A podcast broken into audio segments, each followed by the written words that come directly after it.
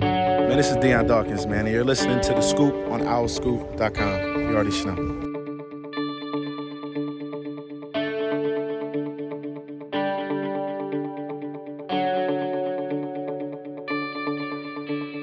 Hi, everybody. Welcome back to the Scoop. OwlScoop.com's podcast is season eight, episode seven.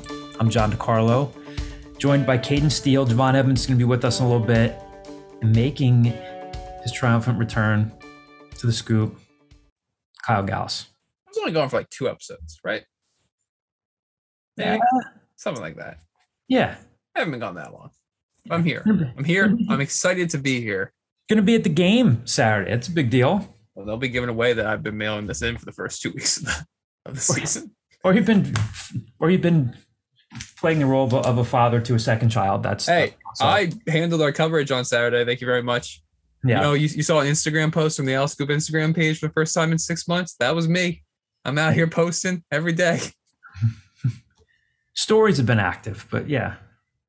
Kyle, Famous number sevens, Ron Jaworski, Mike Vick. Caden, what do you Chester have? Stewart. Chester Well- Stewart, yeah. trying to think of someone. I guess Jeff Garcia.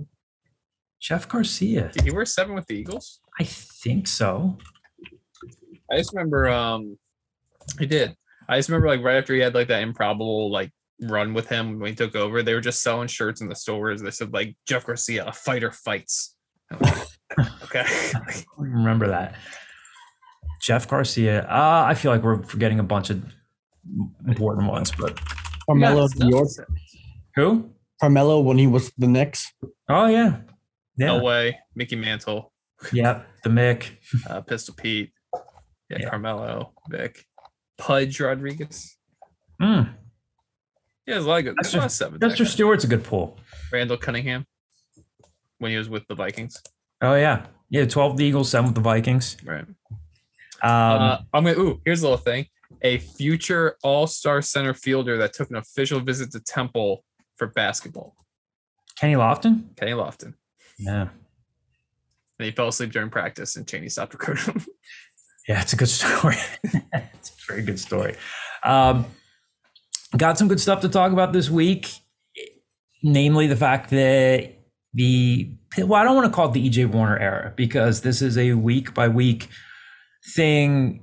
He could, you know, he come in, struggle against Rutgers. They could go in a different direction again, but nonetheless, he came in against Lafayette, helped lead the team to a win. So obviously, we'll be recapping Temple's win over Lafayette, the first of the Stan Drayton era, previewing Rutgers. We've got some mailbag questions uh, for you guys as well. But um, just impressions of the of the 30 to 14 win here. I mean, there's a lot to a lot to dissect. I know that EJ Warner is the obviously the the big story. Um, I was admittedly I went back and rewatched the game. My wife and I were driving down to Kings Mountain, North Carolina to adopt a puppy, so I was not there uh, in person. Caden was. Kyle was. Uh, what you look like you're going to say something, Kyle? Like, Where's Jagger Gardner from? oh, that's a good Something question. Black Mountain. Black, Mountain? Mountain. Yeah, it's not Kings Mountain. Okay. That's far away. Little Yeah. guy was- little guy was worth it though. It's hard to find Shih Tzus. It's hard to find those little guys. He's he's bear's cute though. He's a good he's a good little guy. But Unrelated. You text me asking how much I paid for my dog like seven years ago, and I, I I told you how much, but then I didn't even tell you that you could just get a free dog from the pound. Like a week, like a week after I got Riggins, they were like, "Yeah, every dog's free." Like we're clearing the we're clearing the shelter. yeah, Fiscal decisions. how's Riggs? How's Riggs doing? He's regressing. I feel like Oh, he eats crap more often, pissing on the patio. he's adjusting. Yeah. Well, anyway, now. anyway, Caden, you're just before we get into some of the the nitty gritty elements uh, of of the game here. Um, again, a lot to dissect. Temple Stars. I hate to sound like coach, a lot to clean up. But um, I mean, what are your general takeaways from from what you saw on Saturday? Yeah, I think the number one thing we have to start with is EJ Warner. Even if you know, I want to pump the brakes a little bit on the whole EJ Warner hype that's circulating everywhere on Twitter and stuff, because albeit it was against Lafayette, but for a freshman coming in that I don't think any of us really expected to play this year, he looked poised, confident, accurate.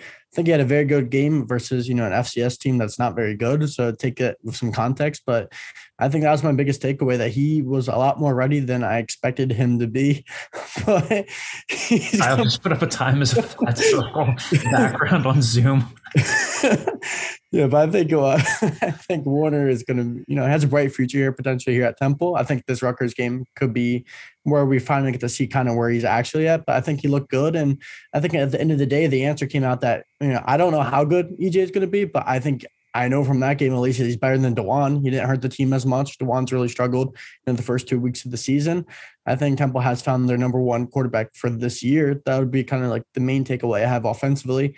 I think defensively they looked, you know, better than that Duke game. Uh, I think they kind of, you know, picked off where they started, where they played better in the second half of that Duke game. They got some pass rush. I thought Darian Varner looked good for a second straight week. Leighton Jordan looked good for a second straight week, and I think Lance Toure made some plays as well. That you know, you have some, you know, encouragement, or you feel very encouraged, you know, about that defensive line. I think, Elise. Kyle, is your time as a flat circle thing up there? Is that I could be wrong here? Is this time is a flat circle because it's a it's it's a, a, a reach back to PJ Walker coming in. You're muted. Land the plane, John. You got there. 2013, 2022. The parallels are starting to get a little uncanny. To yeah. be honest, uh, like it's similar stuff. Enter in 2013, you thought Connor Reilly and then Juice Granger. You enter 2022, uh, you thought D'Wan Mathis and maybe Quincy Patterson. Maybe it's EJ Warner. It's a new coaching staff. Another parallel mm-hmm. uh, in 2013 was the last year of like Rutgers, Louisville, all these big guys being in the conference. 2022, the last year of Cincinnati, UCF, Houston being in the conference. Things are starting to align. Mm-hmm. Uh, I'll, I'll, echo a lot of what Caden said, which I think is it's really early to uh, think that hey, Temple just found you know a four-year starter and a future NFL pro and EJ Warner it just it was kind of uncanny though how much better the offense looked once it had um, you know, serviceable if not good quarterback play. I mean, I think some of the stuff like they kept it pretty simple for him. It was still he had better wide receivers going up against an FCS opponent, but like we texted about a little bit this last week, the one thing that sticks out is that one play where he gets absolutely drilled and he hits. I forget if it's Ian. I forget if it's Jordan Smith or Jose. That was Jordan Smith touchdown. Jordan Smith. He hits him on a seam route. Just like stood in there a, a lot longer than quite mm-hmm. frankly, D'Wan Mathis wouldn't take that hit. D'Wan Mathis would have thrown the ball away this, uh, before he sends the pressure on that. We we have a year and a half worth of film now that shows that that's what D'Wan Mathis does when the pocket collapses. Uh, and with this offensive line, the pocket is not always going to be clean. So I think it's imperative that they have a quarterback that is making the right reads. Feels like a lot of the stuff he succeeds at was pre-snap, um, and yeah, it's encouraging. And if anything, it gives you something to watch and focus because I feel like people were getting a little sick of the D'Wan Mathis uh, saga. Yeah, I, I, know I'm not bringing any news here, but it's I mean it's for you know for D'Wan, it's just kind of a shame how um, how quickly he went like from north to south in that game. Now, again, one throw doesn't make a good game, but on that first drive, I mean, the, the throw to that throw to Barbon could not have been any better. It was right there. His feet were set, shoulders were set, makes a good throw. And then after that, um, it's just, I mean, the two fumbles, there was the drive where he, you know, he, you know, uh, did miss the throw to miss the throw to Ian Stewart ball security's bad. He doesn't look like he looks like a very unsure runner and a very unwilling runner. Again, easy for me to say. I have never played quarterback. I've never been hit before, but on both of those hits, um, they were kind of like slightly harder arm tackles. Um, even that slide when he went to go slide, he almost hurt himself. Like he just looked, um, he looked really sharp on that first throw, and then boom, just you know, and and I think you know, Kyle, you can relate to this. We've covered a few different eras of Temple football. When you're covering a new coach, a new staff, a new season, it's just as important to listen to what they're saying and how they're saying it. And you know, again, we don't want to hype up EJ Warner to to be his father, but I mean, like every time Stan has talked about him, his eyes light up a little bit. He's like, ball placement's there. He's decisive. He he knows where he wants to go with the ball and it, it does sound like this has been brewing in practice. The only thing I can assume is that they did not think that Quincy Patterson had a good week of practice. You know, I had a couple people text me like, "Why isn't Quincy Patterson in the game?" Other than me saying I'm not there, it's like I'm assuming he didn't he didn't practice well. But um, it's just he, he D'Wan just really just fell off there and he just really looked like he uh, you know looked sharp on that first throw and then just between the ball security the poor throws. Um, I you know I wonder how many first team reps he got uh, EJ did heading into practice but he ended up finishing 14 of 19 passing 173 yards and two touchdowns. Jose Barbon had eight catches for 118 yards. I think he looks like he's really progressed and, and looks sharp. Uh, Layton Jordan had two and a half sacks and has played two strong games to start the season, as has Jordan Magee. I think last week we talked about how there are some guys that look like they really belong and some guys that look like they're trying to uh, just figure it out. Um, I'm intrigued to see what happens with the line moving forward on that on that second uh, touchdown, the one that, that Kyle was referencing, the throw to Jordan Smith, where where EJ Warner stuck in there and took a hit. I don't know exactly who hit him, but by that point, Adam Klein was out of the game. We should note that he is, you know, Stan said on Monday that he's day to day. I don't know what, Caden, I don't know if I missed it. Did they talk specifics on on last Saturday about what's going on with Klein? Yeah, they did not mention like the specific injury at all. So you could see, and again, I'm not I'm not saying that Adam Klein and Isaac Moore have been have been perfect, but that I think the previous staff like Jim Tuobedegu, the current staff likes him. So he was in there at right tackle when Adam Klein was out.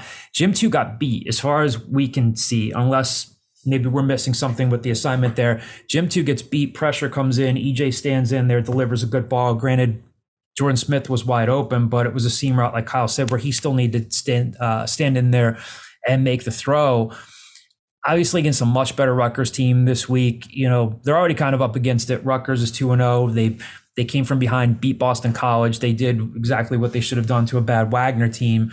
Uh, but you know, Bryce Bryce Tolman started at left guard. Thought that was interesting because you know um, Santa just praised. He said James Faminu played really well. Um, and I don't know if he just had a bad week of practice, but Bryce Tolman started left guard. Isaac Moore was at left tackle again.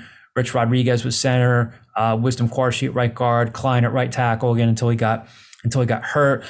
Those guys are gonna again have their hands full. I think we were texting about this, you know, earlier this week. You know, how good are Adam Klein and Isaac Moore? And Kyle made the point of like, well, you have to factor on you have to factor in what's going on in the interior of the offensive line. Um, and then obviously, again, is he going to do this every week? No, but Devon Fox is three block punts. You know, just refreshing to see anything happen on special teams again after a, a, few years where it just had really almost kind of been de-emphasized. They really weren't going after, uh, really weren't going after kicks. Um, I liked Kyle's tweet where he's like, "I'm just going to go ahead and assume that's a program record." Which when I tweet that, we talked about this. People didn't like multiple people tweeted me like, "What's the NCAA record?" Like, if I couldn't find the Temple record, in hindsight, it's actually really easy to find the NCAA record, by just put no effort or energy into. Mm-hmm anything like that. It is probably important to note that it was against Lafayette, right? And like Devon Fox's biggest skill there is speed.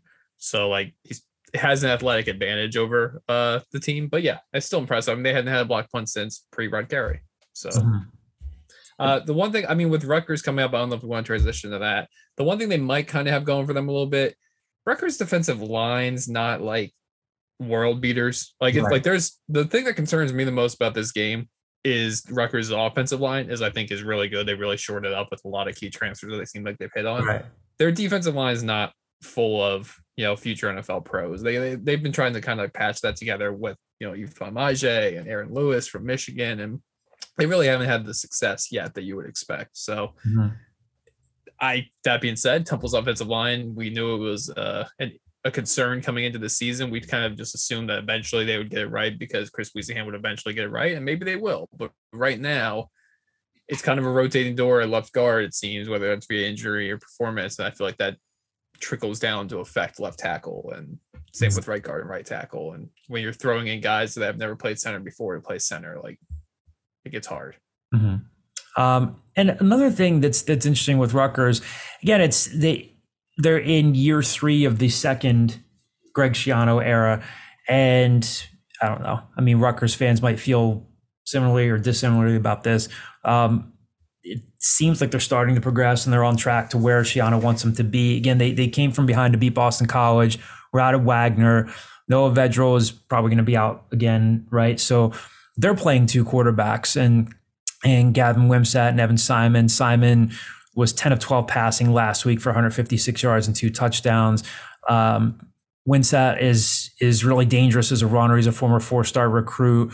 Had 62 yards on six carries last week. Threw a touchdown. Also threw a pick. So he's had some up and down moments. But as Kyle mentioned, there, you know, I'd look, I'd look at their week one stats. That I think that's a weakness for them too. Yeah, it is. Now, for them, like you said, they have a pretty good offensive line that's protecting them. So, you know, be a big step forward if if guys like like Leighton Jordan, Darian Varner, maybe a Trey Thomas gets makes something happen off the edge against a against a much better offensive line. You know, it, it I think that's I don't want to say it's their only shot at upsetting Rutgers, but it sure would help them if they can get something going early, uh, early on, and and and um, in you know disrupting something there behind the line of scrimmage.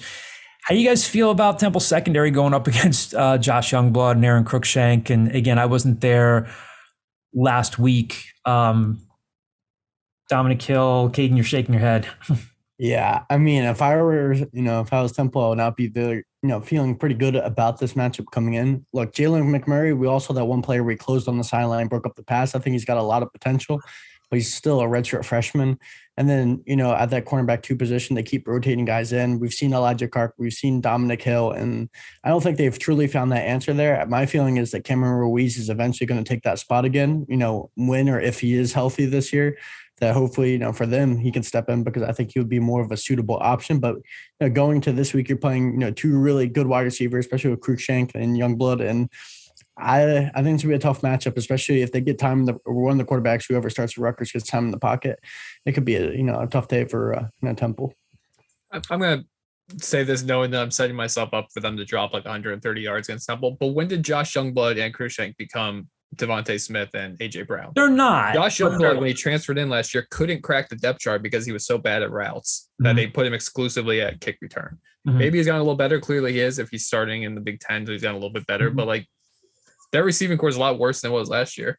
Sean Yeah. Ryan, former Temple, you know, prodigy Sean Ryan, who went to West Mhm. Virginia, came back, is now back in the fold. But I Mhm. mean, they lost Bo Melton. Like Right. they're Rutgers. uh, We're talking a little bit about how they're progressing, and they are progressing in the sense of, uh, like their program is progressing and they're more respectable. All this Hmm. offensive talent wise, they're worse than they were last year. Yeah. Like they lost Isaiah Pacheco, who has 61 yards for the Chiefs on Sunday. Granted, in most uh, in mop up, they lost Bo Melton, who I think I waived. I don't think he's in the NFL anymore, Mhm. at least right now. Like their quarterback position is worse than it was last year. Gavin Wimsatt there's a reason he ended up at Rutgers. Like I get that he's he's really young. Like he enrolled when he was still in high school. He left high school midseason, enrolled at Temple or enrolled at Rutgers and played last year.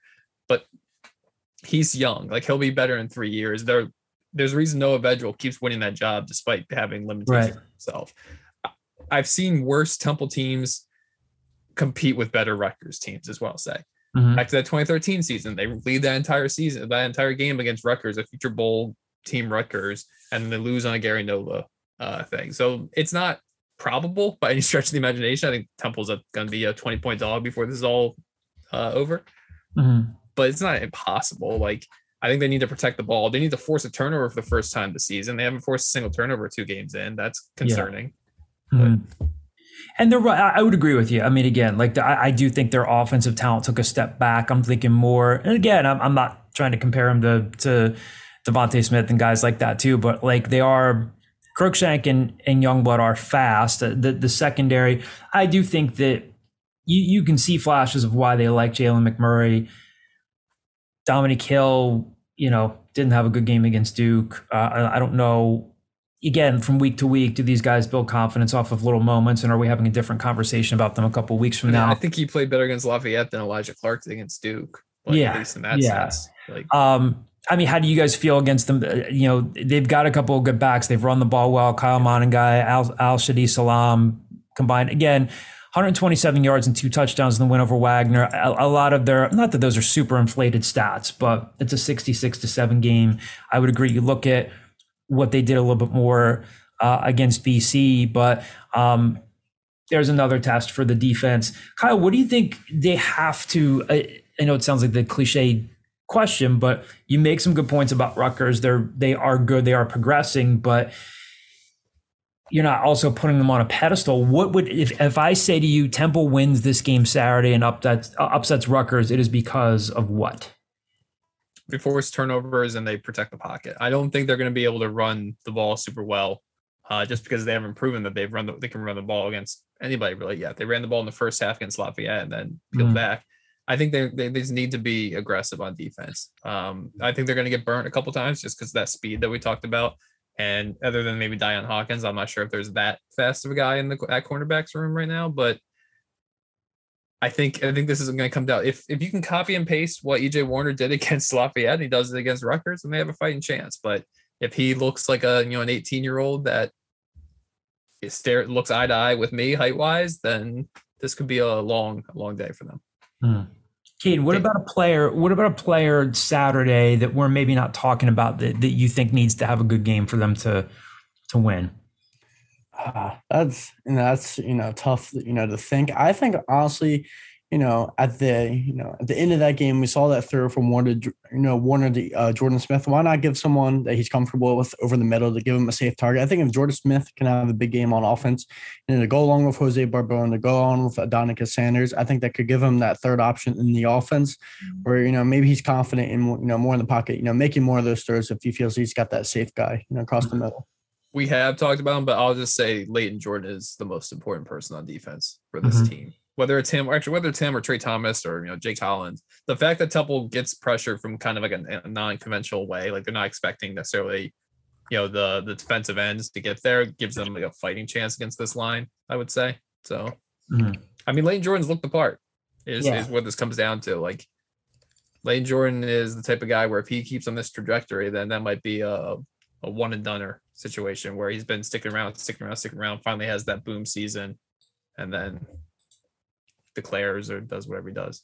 Ian Stewart also worth mentioning. Again, I know we talked about him catching that touchdown pass, but there's a guy again. It's it's two weeks in, but so far it looks like they have kind of hit on him in the in the transfer portal. Stan Drayton was uh, very praiseworthy of him on Monday. He said he's always in the. He just always seems to be in. Again, I'm, I'm paraphrasing here. Um, he always seems to be in the in the right place at the at the right time, and uh, does give him another element there. Um, real quick with him, one, they've always been lacking size at that position. yeah, It says Brandon Ryan, le- uh, not Brandon Ryan, uh, Brandon Mack left. Two, I think we kind of forget how good of a recruit he was. Like he Mhm. had like the offers you would you would want a kid in Michigan to have Michigan, Michigan State, Ohio State, Penn State, to the point that you're like, okay, this was like, and they didn't get him, you know, four years later when he hadn't succeeded at Michigan State. They got him young, but he had barely been at Michigan State. So that's a, a building block for this program as well. Mhm. Let's um before we head over to to the mailbag to answer a couple mailbag questions again, just uh, uh, something to keep an eye on the basketball recruiting front. Um, I talked to Zion Stanford from West Catholic, um, and uh, he'd made his official visit to Temple, visited Boston College officially, and then was supposed to uh, wrap up things with an official visit uh, to Drexel, I believe, at some point this week. I, I believe, you know, from a couple of people I've talked to, that the Drexel is probably a distant third at this point. I Um, imagine a midweek official visit to Drexel involves like a lot of conference rooms. Like here, this is how you would book this if you wanted to have like a breakout session. A lot of conference rooms. Maybe Drexel's got really nice conference rooms. Who you are want we? to take a photo with the dragon? That's all we have on the itinerary today. His name's Mario, right? Isn't he Mario the Dragon? Yes, Marlowe. The Dragon? Caden is dipping out the class. Caden, thank you. Thank you. Have fun. is See you Saturday, Mar- bud. Viking, Mario the Um, Magnificent. Yeah. I don't Which know. is, it feels like. I mean, I don't have a joke there. I was gonna make some joke about you know Mario Chalmers or something like that. Mario the Magnificent. Of the Magnificent Dragon. So, um, could have some news, you know, just something to keep an eye on there on the basketball recruiting front. We'll probably be talking more basketball in the not too that feels like it's, it's wrapping up soon, right? Didn't he tell you he wanted to make a decision? Yeah, didn't give a specific didn't give a specific date, but uh, again, I mean, if if he ends up choosing Temple, I think it's a really solid get. Yeah, another guy that a local guy that Aaron McKie is identifying early with. I, I can't say a super early offer, but um, a guy that is a different player than um, uh, than Hysier Miller, but a local guy that is gettable and a guy that keeps improving and keeps improving and you know was not like a local five star recruit that's just destined to to leave the area but um, had a really nice summer and would probably be a really good get for him. So yes that could be wrapping up pretty soon. Um, a couple mailbag questions here to close things out. First one is from the screen name glmpa these are from our owlscoop.com subscribers what chance is there that we see Quincy Patterson under center sometime in the season? I don't know if GLMPA is forgetting that he played against Duke, or if the question is more like, will we will we see him again? Again, I know it sounds like the safe thing to say. I mean, you you just you never know. I don't know what happens if EJ Warner goes in and just is completely overwhelmed and gets, you know, again, like Kyle said, I don't want to I don't want to make um, Rutgers you know defensive front to be like you know what what Georgia was doing last year or anything like that. But let's say he goes out and really really struggles and is just or he gets stinged up or something like that. Um, do they put D'Wan back in there? Do they put Quincy Patterson in? I don't know. Again, it's it's kind of easy to look at the, the couple of throws that Quincy Patterson had against Duke and say, woof, because they weren't great. I want to be mindful of time and place. They're trailing by a lot. There's not much that can that, that you can do at that point, and you might have been trying way too hard to make something happen. But I, I do think it's a little telling, and we don't have any reason to believe that he was hurt headed into last week. So either EJ Warner just wowed everybody in practice and literally just kind of just rose atop the depth chart to, or ahead of, of Patterson on the depth chart to say, hey, if D'Wan's struggling, we're going with EJ. But um, obviously wasn't playing well enough, Patterson that is, in practice to to get in there. So again, you saw the spot time and mop up duty at Duke. Nothing too impressive there. Again, I don't know what he could have made happen, but a couple of the throws that he uncorked were not good. Uh, were not good throws. I don't think it's out of the realm of possibility to think that we could see him under center sometime this season again. But I think that's if if you know they see that EJ Warner is a little overwhelmed and we think, you know what, we don't want to break this kid's confidence. Other than that, I don't I don't see it. I don't know. What do you think about this one?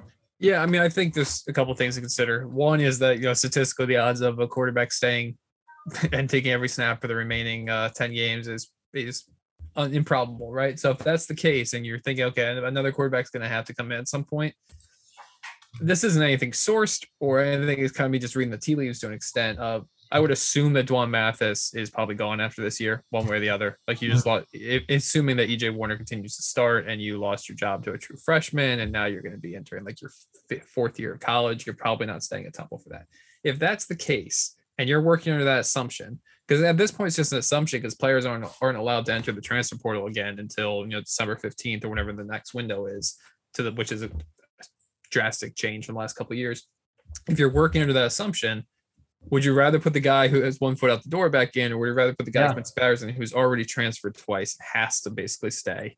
Like, mm-hmm. would you rather get him kind of exposed to it? I'm with you that I wouldn't really glean anything from that second half against Duke, where it's kind of just going through the motions to an extent on the offense. And yeah, he made some bad throws and he looked inaccurate at times, but we don't know. Like, we don't know what the game plan was. We don't know what their outs were. We don't really know what what they were expecting from him in that scenario. Mm-hmm. Uh, I would agree that my gut tells me he probably just had a really bad week of practice. And EJ Warner, who uh, Cade Warner, his brother, gave a quote to Mike Jensen this uh, morning in the article where he said that EJ was disappointed that he wasn't named the starter after fall practice. Mm-hmm. So that tells me that EJ Warner thought he did well enough in fall practice to say like, "Hey, look, I deserve to have this job." Yeah, I, I looked the part. That, mm-hmm. yeah, I mean, I don't know where I was really going with that last point. I, I think it just tells me that he has the confidence and yeah, uh, has shown it so far that this wasn't just like a one week fluke thing where it was, oh, he got high and we caught lightning in a bottle. If in EJ Warner's mind, he's been doing it for two months now. Yeah. Well, that that dovetails nicely into our next mailbag question here from the screen name Iwa. What is the backstory concerning uh, EJ Warner coming to Temple? So, Cade Warner uh, had redshirted at Nebraska in 2017. That was Danny Langsdorf's last season coaching uh, coaching there for the Cornhuskers and um, and Warner's first time meeting with Langsdorf was was during that workout. I mean, that's you know, Caden had that uh, that detail in his story back in January when EJ committed to Temple. So, you know, I, I would assume that you know we'll learn more about this throughout the year. I mean, like the relationship started there, the connection started there. And, Beyond that, Langsdorf was Cade Warner's primary recruiter coming yeah, out of high school. Yeah, so, so like, the family connection was there. Yeah, you're talking like seven years of knowing that family at this point. Mhm. Makes you wonder why maybe Colorado wasn't sniffing around with them a little bit prior to that, but I don't know what their recruiting class looked like or their scholarship distribution. Maybe they were already full at that position. Yeah, it's you know, I mean, I mean, I this might sound like the the the the general question that we kind of skipped over earlier, but like, I mean, how do you think you how do you think you look Saturday? I mean, we talked about the two touchdown passes, which were obviously huge. They needed to win a game. They needed to get some confidence going. How, how do you think he looked just overall out there? He didn't have too many incompletions. Again, I know we keep saying this a million times over. They have to play who they have to play. It came against Lafayette, but he did look fairly decisive with the ball and fairly technically sound. I mean, I don't. How do you think he looked just overall? Yeah, I mean, I think he looked the part. Uh, he even factored like his, his stats would have been better if Jakari Norwood dropped an open ball that would have gotten them an extra, you know, 15, 20 yards. I think the the easy comparison that maybe like a cynic would make would be okay, is this just, you know, is this just Justin Lynch against Akron? Mhm. Where it's like, okay, like a freshman came in, he just kind of did the right things, he got the ball in players' hands.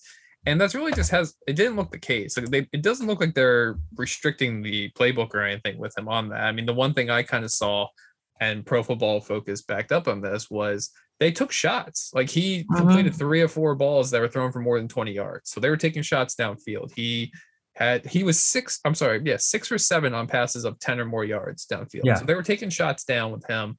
He looked the part. It's one of those things where I think like if he could have waved a magic wand and all of a sudden he was six four, he's probably not at Temple. Like a No. Kurt Warner's son, six four, with kind of like the poise and the pre-snap ability that he has, and the arm to like he doesn't have a phenomenal arm. He doesn't have the strongest arm of the team or anything like that, but he has a good enough arm to play at college to play at this level.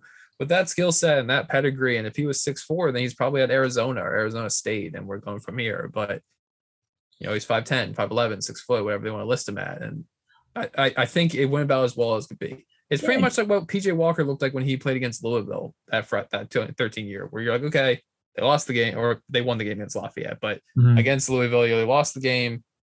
He looked the part. You can see the progression. You can see where like he could be, and that's what I saw from EJ Warner. Was you could see the building blocks that make him better. Yeah, I asked, uh, I recorded earlier with Adam on the, the Believe in Temple football podcast that we do. And I said, okay, I want to revisit this with you. Height, you know, physical dimensions for a quarterback. And Adam was about six feet, six, one playing at Temple, you know, didn't have a long NFL career, but he got, he got to a, a preseason camp and played in a preseason game with, with the Eagles. Um, PJ Walker is, has an NFL career as a backup. I think, I think you'd probably give PJ maybe an inch over, over EJ and is probably stockier, might have a stronger arm.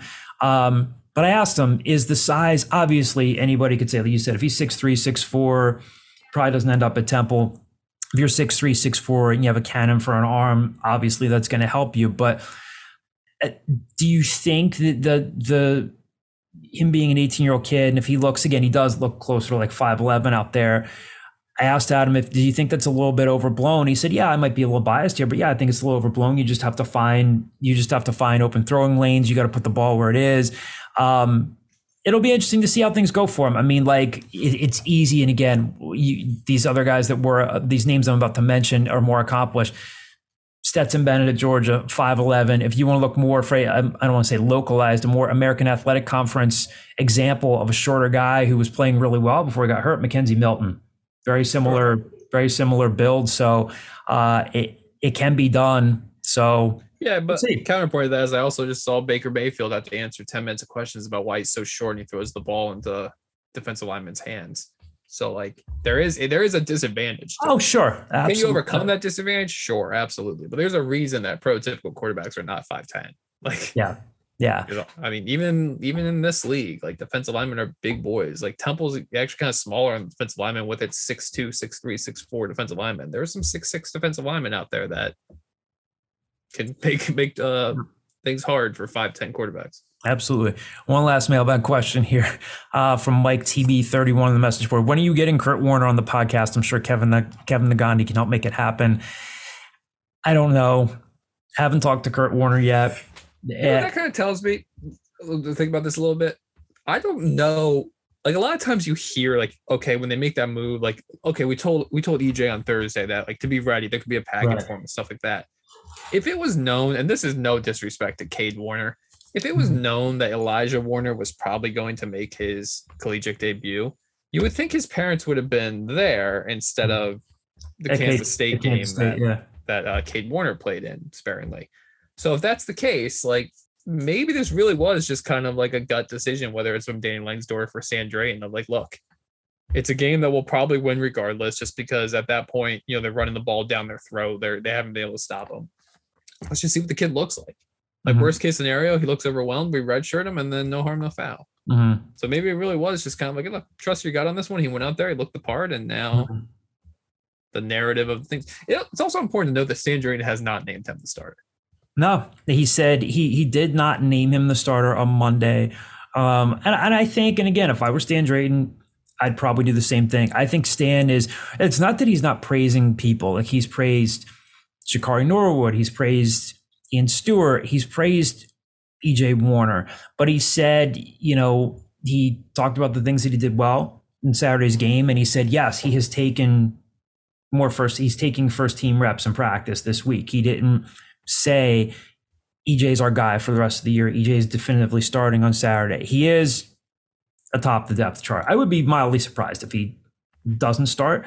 Um, but I don't know. I, I think that Stan is is has been cautious about how he praises people, how he criticizes people, because he is a first time head coach and he knows that he I'm sure behind closed doors, like the, the classic thing to say is for fans to say, ask the tough questions. How come Stan Drayton didn't rip his team more? Blah, blah, blah, blah, blah. I get that. But the coaches aren't here to rip players to make you, the fan, feel better. And then you fall asleep on a Saturday night or a Friday night whenever you are watching a game.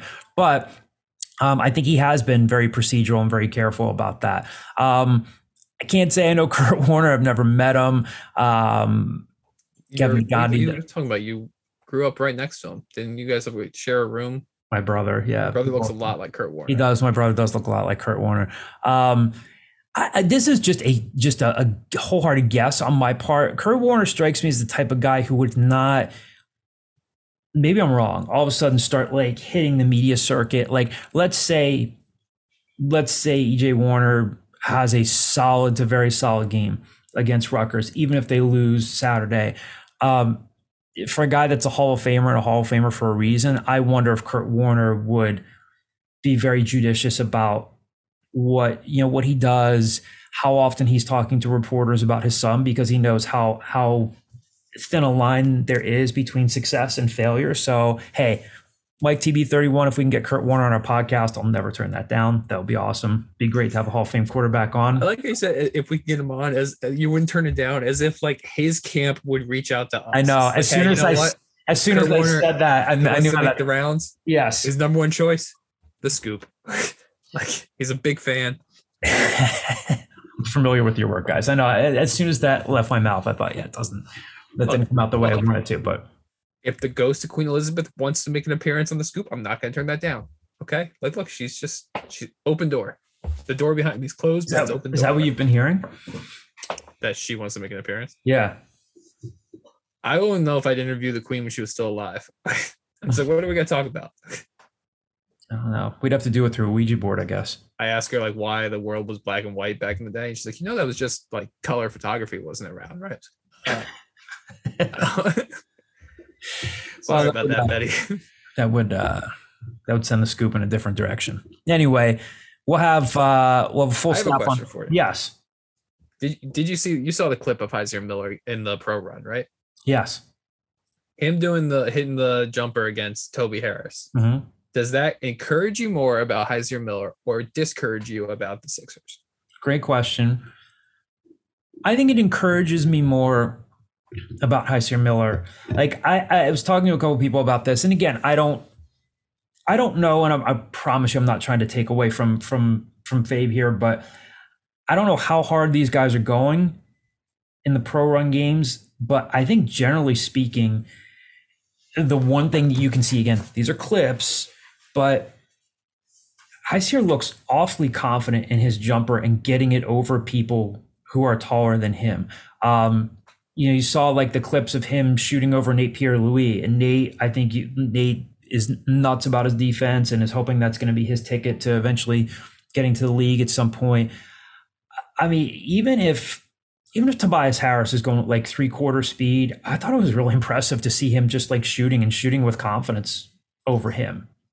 You know, it just might just remind me of, and actually kind of puts a bow on all of this. Do you remember, like, I guess it must have been June. Sam Cohn texted us and said he saw Elijah Warner, a, a fellow 5'10 person, just draining like seven threes in a run at the pavilion. Yes. Yeah. Isaiah Miller, EJ Warner, uh, EJ Warner, gonna have uh, some similar similar challenges. They have to be able to get their shot off above taller guys. Yeah. Yeah. Hell, we, like I said, we'll be talking Temple hoops sooner rather than later. Uh, it, it, there are reasonable expectations for Temple to go to the NCAA tournament in Aaron McKie's fourth season. I guess I saw a stat today that out of um of all like high major teams, which includes the American, I think Temple return returns like the ninth or tenth most minutes from last year, which is Mhm. impressive considering they lost Jeremiah Williams. So like I feel like we we've been harping on the or focused on like the key new key pieces they've added and Shane Zoni and you know Jamille Reynolds and all that, but there's also just so much returning from last year. Mm-hmm. Yes. I have to say in closing, before we close out the episode, loved your quote tweet of Jon Rothstein.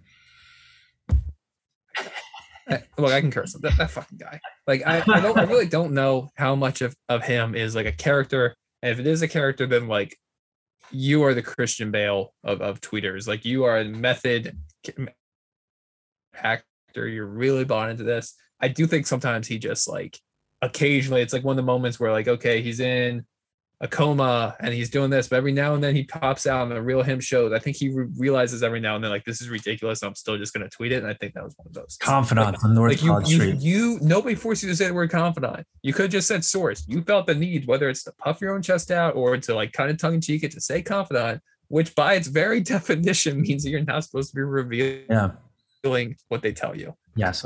But it's also just a cheat code for likes on Twitter. On Twitter, with like the people that follow me on Twitter, you take a shot at Jon Rothstein. There's 45 likes. you wake up, you take a shot at Jon Rothstein, you make 45 likes, you go take your morning dump, you start your day. It's a good day. What a way to close out the podcast. But John just did not show up on us. just running late, running late from a from a meeting here with, with, with the Temple News. But we will have Javon Evans with us next week. We'll be back next week to talk to you about whatever happens between Temple and Rutgers, whatever football and basketball recruiting news we might have as well. And It's the uh, Gauss media tour this week. yeah, I'll make it find me all over the radio dials this week, including you. Don't you have a Pat Egan thing coming up? Yes, do the do the weekly hit with Pat Egan. That does that's not live on the air, but that is uh, on the Fanatics website. That's posted uh, every Friday or mostly mostly Fridays. So we'll be re- recapping the Temple Lafayette game, what Temple's going to be facing uh, against Rutgers, and uh, yeah, we'll be back with you next week. Thanks for all the the mailbag questions, and we'll talk to you guys soon.